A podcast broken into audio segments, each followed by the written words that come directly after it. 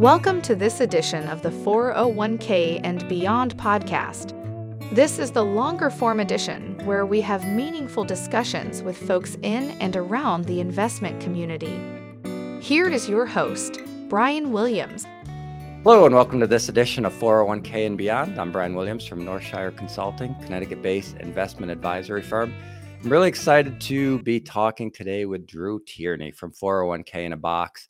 And we're going to talk about solo 401ks, cash balance plans, but we're really going to talk about tax strategies and account types for the self-employed individuals. So, how you doing today, Drew? Doing great, Brian. It's great to be here. Thanks for having me. Yeah, so 401k in a box, that's kind of an interesting name. So I'll let you touch on that and intro your firm a little yeah. bit. Yeah, no, thank you. I, mean, we've been around for a little bit now. I think 2016 is when the company was founded. Uh, I've been on board for a year, uh, but uh, you know, about 20 years in the industry. So yeah, it's been great. Um, 401k in a box. You know, the name's kind of a little quirky, but I think one of the things that one of the reasons that we've named it what we did is that most of our competitors are known by acronyms. Mm. So uh, you know, when you hear 401k in a box, it's kind of tough to uh, tough to forget. But we're all digital TPA, uh, third-party administrators. So the best way to think about us is is like a CPA for retirement plans. And um, you know, we do everything from documents to design. Um, we have some cool technology out on our sites uh, if anybody cares to visit. But um, you know, I guess that's us. Uh, pardon the pun in a box. Yeah, I like that. I like that introduction because a lot of times people, whether it's uh, you know even on the solo side, but they're like, okay, what does a TPA do? What's the advisor? What's the difference between TPA and and record keeper? So um, so we can talk about that a little bit. So on the advisor side, you know, our job is to recommend the investment lineup, meet with the plan sponsors, the business owners, the HR staff, help them put the plan together and make the investment selections at the plan level, but also in the participants, you know, whether it's the 25 year old putting away $25 a week or the 65 year old about ready to retire to sit with them and, and put that together. And, you know, the record keeper, that's the platform, that's where you're uploading your contributions and they're taking care of all the the processing, the, you know, the website, the data security, that's a big deal. And so what's the TPA role in that whole process? Yep. No, that's a great question. The way I usually think about 401ks is kind of with three parties, three experts, if you will, at the table. One like you just talked about is the financial advisor guiding everything on the investing side. You have the record keeper, which is typically what everybody thinks of as a 401k. It's kind of everything that you see. It's the website, it's the investments that you're choosing from, it's the statements that you get, the the reps at the 800 number that you call for service. But then there's administration, which is kind of in the background, and that's where we really excel. And administration, as I as I talked about before, it's mostly the documentation, the compliance, the tax work. Um, but really, where we differentiate ourselves from most others is when it comes to the design, right? So we can listen to the clients, understand what they're looking for, and then kind of back into the appropriate design based on the client's you know goals and, and needs. Mm-hmm. So I like to think of it as like you know the three different components that make a, a plan run really well. And if mm-hmm. you have an expert in each of those three fields, you're setting yourself up for success as a client. Yeah, and I agree with that. And I think the best run 401k plans, even if it's you know for the self-employed individual, is where all those parts are sort of in, in, interchangeable. You know, if you don't like your record keeper, but you like your TPA and advisor, great, swap it out. If you like your, you know, TPA and record keeper and you want to swap a new advisor, I think when it gets a little mucky, and if you look at all of the cases with the lawsuits and things like that, is everybody kind of getting out of their lane and trying to snatch some revenue from from one place or another? It sounds good to kind of bundle everything together, but um, I think we've seen that that's generally not the best thing to do. Would you agree with that? Yeah, I think so for some of those reasons you stated. And what's interesting is a trend that we've identified that we're seeing across many of the record keepers is that they like the idea of working with a TPA now, right? I, I think with the with the price compression in our industry, um, these record keepers are really looking to see how do they get the most bang for their buck And I think you know what we're kind of moving towards is is the outsourcing of the administration. I, I mm-hmm. don't know that many of these tr- even traditional bundled record keepers love the idea of continuing to do administration because it's ex- it's expensive for somebody to do that in addition to the record keeping. Right. Yep, I agree with that. So on the self-employed side, I think I think what's different, and I think why this is this topic is so important right now is if you go back a few years, or you know maybe when when we were kids, you were either self-employed or you weren't, right? I mean, you had people that ran their own businesses or, or were solopreneurs, or you know you quote had a job, you know you went somewhere to work. But I think now so much with the gig economy and everybody doing side hustles or whatever you want to call it, I think those lines have been blurred so much that um, you know even folks in the media are talking about there may be a time in the not so distant future where basically everybody's kind of an independent contractor and they might just work you know job to job task to task with with different employers. So um, used to be you know we'd run into people who they worked their full-time job and they saved through their full-time job because that was a big company that had the 401k and then anything they made you know selling candles at the flea market on Friday or whatever was their spending money. They put in a vacation jar or whatever. But now I think I'm starting to see that trend switch a little bit where they're like, you know what, I'm actually working my second job or doing my side hustle for savings. And then my 401k plan at work, well, that's actually not that great. Maybe it's expensive or there's a ton of fees or whatever. So I'm just going to work my day job, do that. And then my second job as, um, as kind of the savings part of it. Is that what you're seeing too, Drew? Yeah, more and more. Um, e- even the most successful people out there seem to now be having these side gigs, right? So even even in a traditional sense, I guess you could think of like like a doctor or somebody like that working at a hospital, right? Saving into the 403b.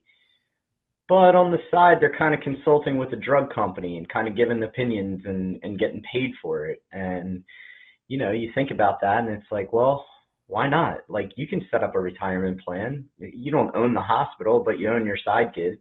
You can set up a, a plan for for that side business. Mm-hmm. And a lot of times, you know, and what we're seeing a lot, not only to what you said with the gig economy, which I think, you know, COVID had a very big influence on that, but uh, also we see a lot of people that are ready to retire and hang it up, and they do, and then they decide, well, I did want to retire, but I'm, you know, I, I kind of want to keep working a little bit. And and we see these big Fortune 500 firms, you know, allowing somebody to retire and then allowing them to consult back. Well, when they're consulting back, that's a business. You can write a plan for that. So we are seeing a lot of, um, especially in the solo in the solo realm, uh, people that are consulting back, people that are sitting on boards of directors, um, and then people with the side hustles, right? Like the, the side hustle thing is a big deal now and uh, you can sock away some of that money to save in a retirement plan if you have something like that going. Yeah. No i agree. Yeah there's there's the two camps. There's the completely unrelated side hustle that's you know maybe a hobby that you make money on and then there's like you said the kind of the related one or the the transition. Very rarely are people going from 40 hours a week to zero hours per week. It's just uh right. we're just learning that that's not really a good thing for for anybody. So um, so that's interesting right. to see people sort of sort of scale down. So, so getting into the solo 401k, um, you know, a lot of people don't realize the, the, benefits, the the limits. So let's talk a little bit about the nuts and bolts there. And I think maybe you have a, a calculator, or something you'd you'd like to share there. Yeah, sure. Yeah, when we when we think about um, you know a, a kind of a 401k in a solo sense, right? The 401ks have have two different components for uh, contributions. And again, we'll just stick with the solos for now. So this would be a one-person firm, uh, or it, could extend to multiple owners as well, but not no non-owner employees, right? So there's kind of two ways to contribute to it. One is through your your salary deferral or or reducing your earned income. Um, so an individual can contribute up to $22,500 in 2023. Um, and then if you're over the age of 50, you can put in an additional $7,500 as a catch-up contribution. Okay, so that's kind of part one of the calculation. Part two is what we would refer to as profit sharing, as an employer contribution. So when we're thinking about that contribution, if you pay yourself a W 2 salary, you're talking about 25% of salary is the maximum contribution. And if you are non W 2, maybe you receive some type of self employment income, uh, you're talking about 20% of your net earned income. Now, when we add these two numbers together, your, your employee deferral and your employer deferral, we cannot exceed $66,000 if you're under 50 and 73,500 if you're over 50. So, you know, there's there's a significant amount of money that can be deposited into these accounts and it's largely tied to your salary, but um, those are kind of the two most generic forms that you can use. And maybe what I'll do here in a moment, uh, actually, I'll do it while you're maybe responding to this, Brian, but um, sure. I'm going to pull up our calculator just so you can maybe get a sense for uh, what it looks like here. Okay. And for those, how how official does this side hustle need to be? And that's a question I get a lot. You know, do we have to be, you know, officially in LLC, or uh, you know, just kind of a doing business as, or you know, how do people structure it so that they're actually have a real, you know, mechanism to save through this?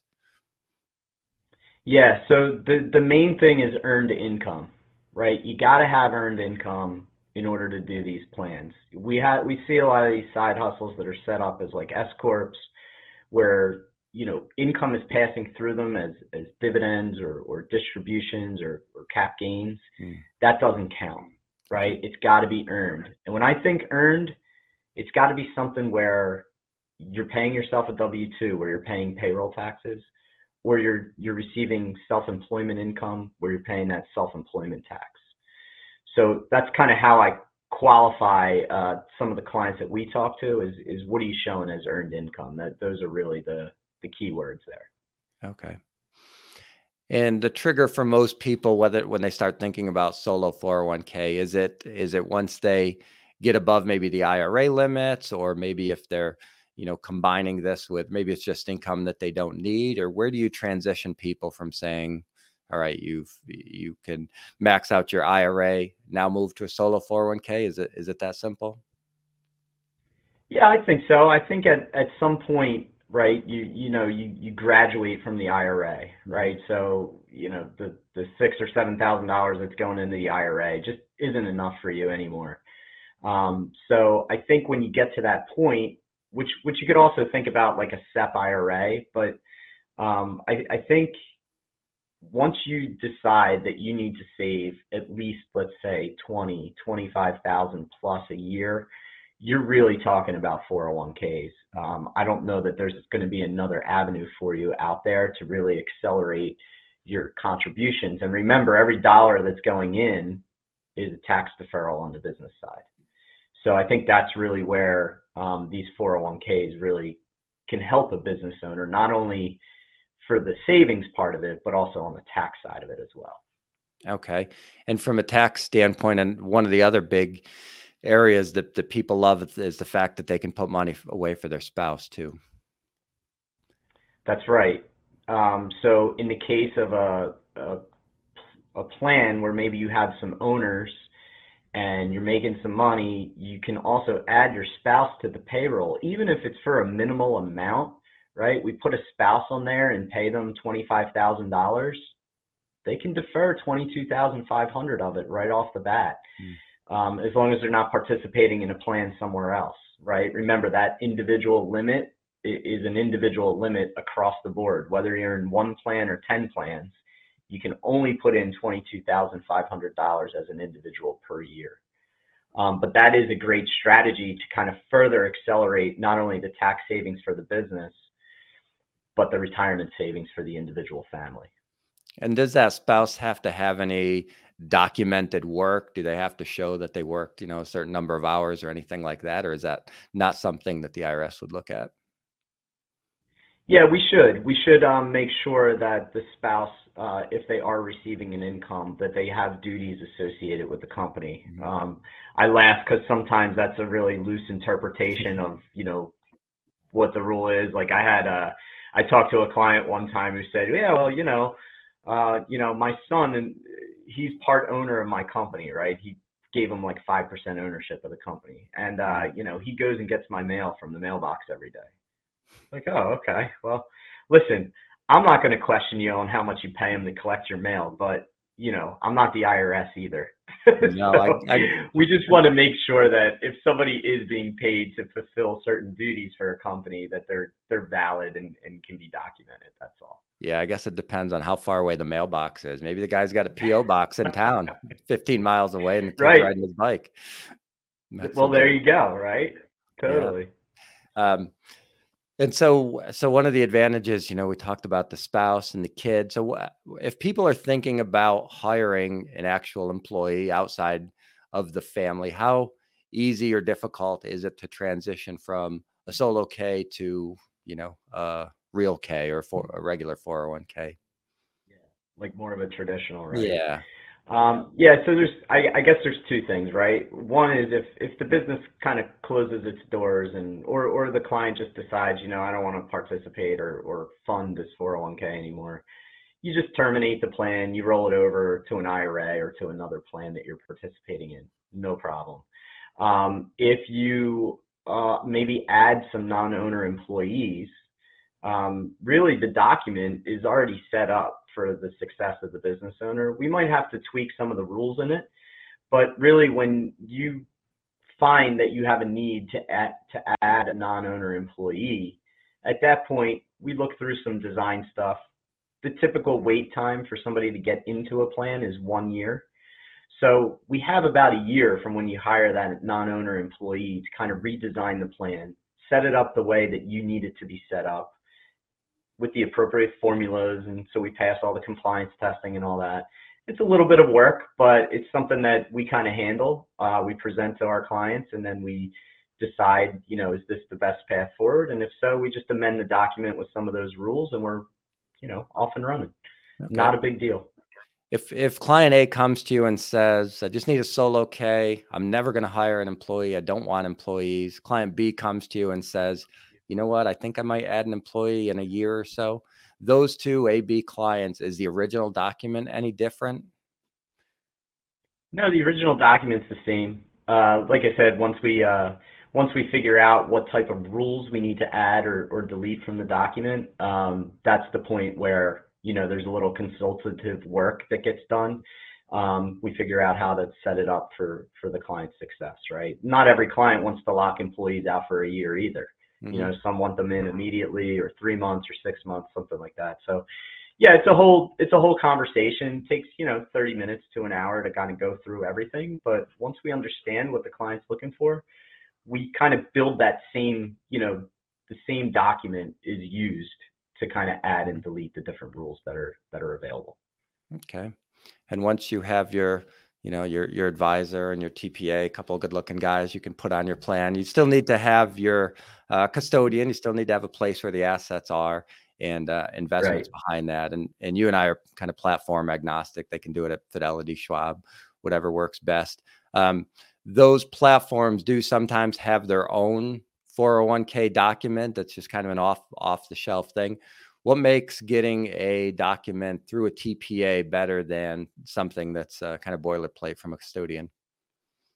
Yeah, I think it's the customization, right? So we have the ability to really get a client whatever they need, right? Based on based on what they're looking for.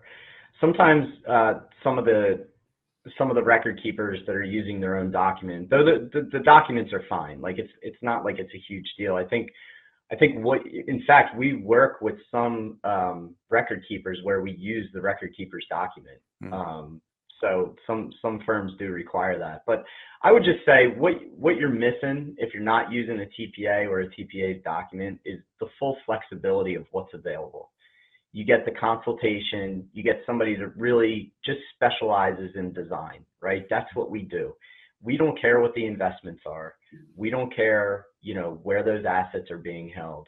What we care about is that we design this plan in the way that a client needs so that we can achieve their goals for themselves as a person and an individual and investor, but also for their goals as a client when it comes to it being an employer, right? How do I attract and retain the right employees? How do I reward the right people for the services that they're doing to help me grow my business or make my business profitable?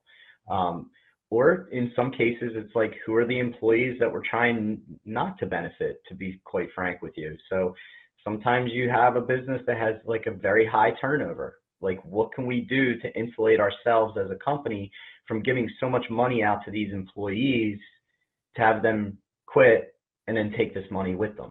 Mm-hmm. Right. So there's all kinds of considerations depending on the type of business. But that's really where I think you get the full flexibility of using a TPA. And by the way, we the cost is usually about the same as doing it all under one roof at a record keeper. Yeah, and on, on the solo 401k, we've seen some of these documents that don't have Roth provisions and don't have a loan provision, and I would imagine those are pretty pretty standard. I would think on a on a TPA, right? You want to put in the maximum amount of benefits and features that are available out there. Yeah, so you know, it's wide open, right? Our document we make as as flexible as possible. So not only do we just allow for loans, allow for Roth, allow for withdrawals, right? There's some unique things that we also allow for, things like after tax contributions, mm-hmm. things like in plan Roth conversions, right? right? These are all things, you know, we can probably have a whole nother conversation on in plan Roth conversions, mm-hmm. but you know, we open our document up so that it's fully flexible for whatever that owner needs, right? When we don't have to worry about non-owner employees, we kind of give you the keys and you know we keep you within the bounds of the of the document but uh, we want to make it sure that it's open so that you can do whatever you need and and you don't have to continually revise the document or look for a new one because it's missing certain features mm-hmm. yeah i imagine that in plan roth conversion that's a something that does take some you know back end on your part to track the different sources but it can certainly add value. You, you mentioned the idea of people retiring and then they do consulting for a couple years that kind of space in there when they're not maybe working full time but doing this sometimes that's a good time to do some of those roth conversions. Yeah we have and i've had conversations with some pretty unique clients who had some pretty unique needs and sometimes it's because they have like a huge pre-tax savings base already and they're trying to supplement it with Roth. Well, right. you know, we can figure out a way to get you $66,000 of Roth contributions in a year. And that and we leverage that in plan Roth conversion, but you know, th- there are ways to do that and where a, where an IRA is limiting you to 6 or $7,000 a year if you turn owner only 401k and know that you can put 66 in there, that's a mm-hmm. huge difference. Yeah, um, and it really can build your your your after tax base to to you know a better level. Yeah, and most people who are retiring at this point, I mean, they they their whole career was in the pre-tax environment. I mean, even had there's 401ks now that don't have the the Roth provision in there. So it's, you know, and the employer match was always, you know, going to be pre-tax and taxed when they take it out. So um, so that bucket is usually, you know, at least 80% of their money. So um, being able yeah. to add some flexibility there as to where they withdraw from is is a huge option. And it's nice to have that solo 401k that lets you both contribute Roth, but also do some conversions in there as well. Yeah, I think so. And like I said, like we leave the document open so that, mm-hmm. you know, if it changes mid year, we don't have to go and like kind of amend the plan document. It's already there. All the rules are in there and ready to go. Um, it's just a matter of you know using them when you need them. Yeah. What kind of pitfalls does somebody need to look out for if they're still working, maybe full time or almost full time, but also doing a, a, second job or side hustle and contributing to a, a solo K? Yeah, I think uh, you know, I think we touched on it a little bit ago, but the the twenty-two thousand five hundred dollar individual limit, right? If you're working a nine to five job and then you open the solo 401k, you know, your 22,500 contribution is aggregated between the two. Now, your nine to five job doesn't know what you're doing on your side hustle, and the side hustle doesn't know what your nine to five job is doing when it comes to your deferrals. So that's individual kind of uh, responsibility that has to be monitored. Mm-hmm. Um, that being said, you know, if you do have the side hustle going and you and you're putting all your all your deferrals into your nine to five job, because you're probably leveraging some type of match that you're getting there, which is a smart thing to do, right? It's free money. Um, but then on the side, we just run the profit sharing contribution instead of worrying about any 401k dollars that are going in there we could put that profit sharing contribution directly into the into the 401k profit sharing plan on the solo side, and we can use that for increased um, you know tax write-offs for the business. So I would say that that's the biggest thing, right? Is that you monitor your individual contributions. The only other thing that I would say that you have to keep an eye out for is something that we would refer to as a control group or an affiliated services group. And that's something where as an individual, maybe you own a business, right? And it has employees and you have a 401k there. Um, I like to think of like a doctor's office that has like a blood lab that the doctor also owns. And all the all the blood work that gets done gets done through his lab on the side, mm-hmm. right? Which he also owns. And then, you know, that doctor wants to set up a plan for both sides of it and benefit himself as as much as possible. That doesn't fly, right? You own both companies they work with each other, you know, that's something that we would really look at. We would look at the rules and kind of say, yeah, you know what, that's not fair, at least in the eyes of the Department of Labor and the IRS, it's not fair. So that would be the only other thing I would look out for is if there's like any type of ownership or affiliation between your your main job and your side hustle or whatever it is, mm-hmm. you have to be concerned about that. You, you know, our ears perk up when somebody owns more than one business. Yeah. Um, and that's where we have to just be careful. Um, but we have the expertise to help you through that. We just need to know about it. Yeah. No, all good points. Yeah. And I know the where you started with the idea of somebody maxing out their 401k up to the up to the match limit and then contributing from from the solo 401k because there's still a lot of regular 401ks that are you know pretty expensive or might be limited with their investment options um, and solo 401ks, yeah. believe it or not, are actually a lot of times less expensive because you don't have some of the the the record keeping costs and uh, and things like that that tend to yeah. add on fees to the regular plan. So if they're getting a three percent match at work, great. Put in your three percent, get their three percent. You know, figure out how close you are to that twenty two five, and then do the rest on the solo side, right? Yeah, and we see a lot of the solo plans that we set up uh, managed, you know, kind of directly on on an advisor's books, right? Mm-hmm. Through almost like a retail type relationship. Um, so for everybody out there, that kind of means that your advisor can kind of pick and choose the investments in there with you, right? Whether it be stocks or ETFs or mutual funds or whatever else is out there, it's it's pretty wide open. And I think to your point, Brian, that kind of adds in the flexibility of what you are able to invest in, but also allows you to control the cost as a client in in conjunction with your advisor. Yeah, absolutely. And I know, you know, a lot of advisors like myself have been buying a lot more individual bonds over the last year or so with rates up. And, you know, people will sometimes invest their Roth differently than they invest their traditional money and and do some more advanced kind of strategies like that, which this would allow you to do a little more flexibility on this side. Um, want to get into the to the cash balance stuff. So everybody they get that consulting gig, they're making a ton of money, they do everything they can on the on the solo side. So what's next? What's next after that? Yeah. So you're out and you just say, you know, usually what I what I help train advisors to do is kind of listen for somebody, you know, around tax time or approaching the end of the year that says, "Hey, look, this is great that I'm saving the 66,000 or the 73.5. This is awesome. How do I do more?" Hmm. And that would be your kind of alert to say, "We got to look at a cash balance plan." So, a cash balance plan is a form of a defined benefit plan, which is similar to what most people think as a traditional pension plan that uh, you know teachers or or police officers or unions have typically right where the company funds the plan um, when you retire you have some type of annuitized benefit that you're going to live off of in retirement so the same way that these large companies can do them and these these larger municipalities and not-for-profits can work with defined benefit plans is the same way a one person firm can work with a defined benefit plan so instead of saving you know sixty, seventy thousand dollars a year, you know, it's typically upwards of two hundred to three hundred thousand in aggregate that we could save somebody. Now, there's certain things that we look for when we're looking for defined benefit um, or cash balance plans. I'll use the term interchangeably.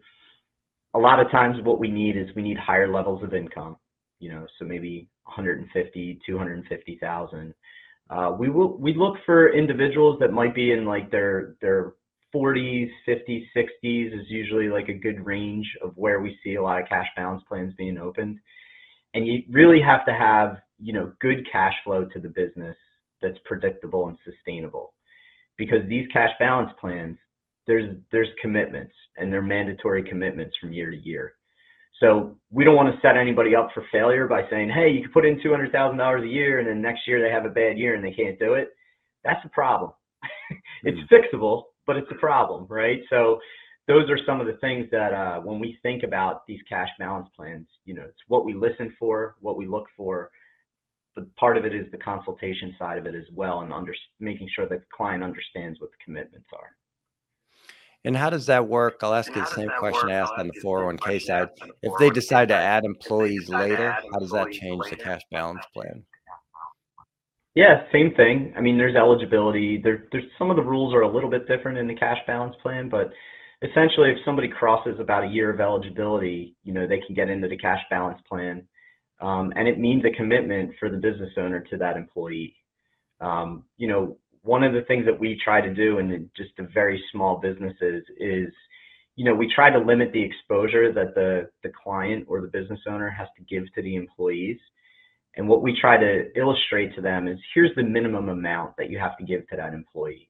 You know, you have to commit to that. And in years where you'd like to give that employee more, that's okay.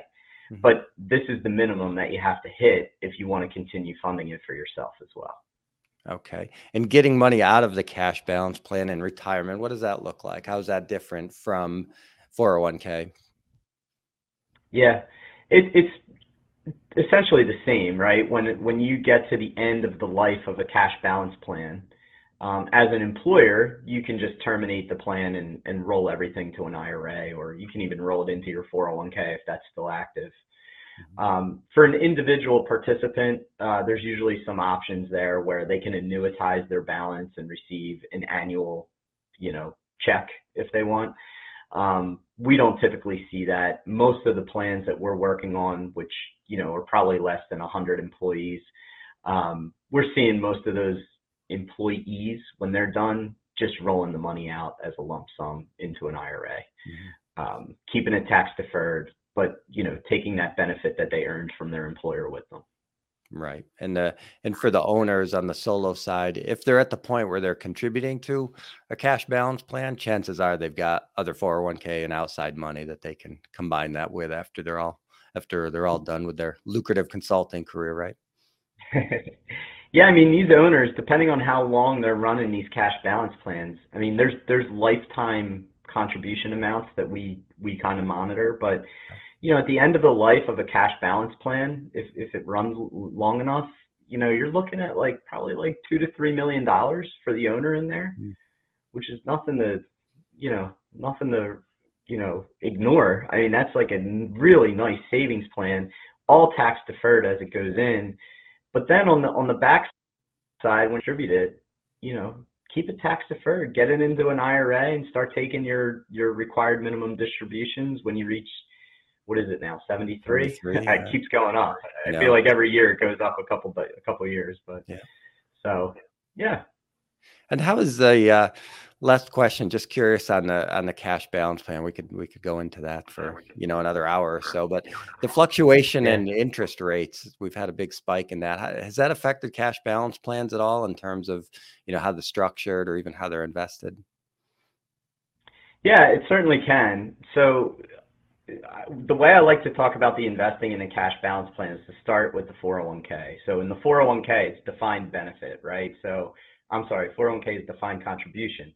So what the IRS is doing is defining how much you can put in there. Once the money's in there, you grow it as aggressively or conservatively as you want. When we look at cash balance being a defined benefit plan, we're trying to hit a targeted amount of money when you retire. So what our actuaries are doing is they're actually doing a present value calculation back to today, hmm. and then they're assuming a growth rate, and that's where you're talking about the interest rates, right? So that interest rate, there's kind of guardrails on it that the IRS sets every year, right? And sometimes they go up, sometimes they go down. It all depends on you know the current state of the market. Right now, most of the plans that are being set up have an interest rate that varies between like four and five percent right now. So your goal as a financial advisor is to try and hit that benefit, which means that you have to try to return that four or five percent every year. We don't want a client, you know, or an advisor, you know, returning 20, 25 percent a year because we're going to have to tell the employer you can't put as much in there anymore, which mm. they don't want to do that because they're getting a huge tax break. Right. So right now in the current interest rate environment, four to five percent. I mean, you buy a couple CDs and I think get yeah. that rate.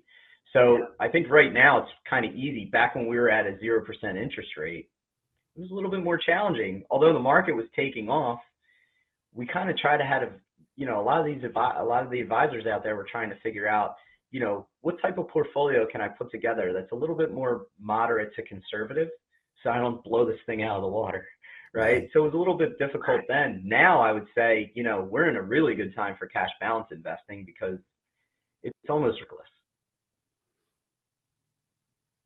Yeah, we don't want to use the the guarantee word. We don't want to say it's too easy, but um, we'll say it's a little easy. I easier. Say guaranteed. I know. That's why I didn't. That's why I didn't. Uh, all right, I think that's a pretty good place to wrap it up. We could probably go all day, but uh, if people want to reach out to you directly, Drew, how do they do that? Yeah, so a uh, couple ways by email, uh, drew at 401kinabox.com. Um, that's also the website, 401kinabox.com. We have the calculators out there for you, uh, little details on the, on the, uh, on the different types of plans that we offer. And then uh, anybody that wants to contact me directly over the phone, the number is 610 999 2940. All right. And I'll throw this in here too that your LinkedIn content is is very good. Like it's not just little snippets, it's not some long form nonsense. It's it's actually pretty good. I know I've complimented on you that that before, but uh it's a right length. It's good to kind of scroll through and find yourself. So find yourself there. So so find Drew on LinkedIn, yeah. a little bell, do all that good stuff and read what he's putting out there. All right, thanks. Yeah, Drew. no, I appreciate that too. And uh, yeah, so it's it's uh, at Drew Tirney. It's D R E W T I R N E Y, and uh, happy to have you. You know, take a look at that as well. But I'm right. learning still, so so it's not. Yeah, it's are not you on great. Threads yet? not yet, not yet. I didn't get into Threads. I, have been on Twitter, but I, I, don't know. I feel like LinkedIn is is a good audience for me. So yeah. Uh, we're starting there, and maybe we'll grow it into Threads. I don't know. Are you in Threads yet? Yeah, I, I got on, but I didn't I didn't really do anything yet. I just I'm just in there as a stalker for now. That's it. you wanted seeing what uh, everybody else is 70 million people in the first day. no, every day I just go on there and I say my only thread is waiting for Drew, waiting for Drew, waiting for Drew. just, just put that out there. All right. You, well, I guess platform. it's time, right? I'll I'll have to go look at it now, Brian. All right. Sounds good. Thanks, Drew. All right. All right. Thanks. Have a good one.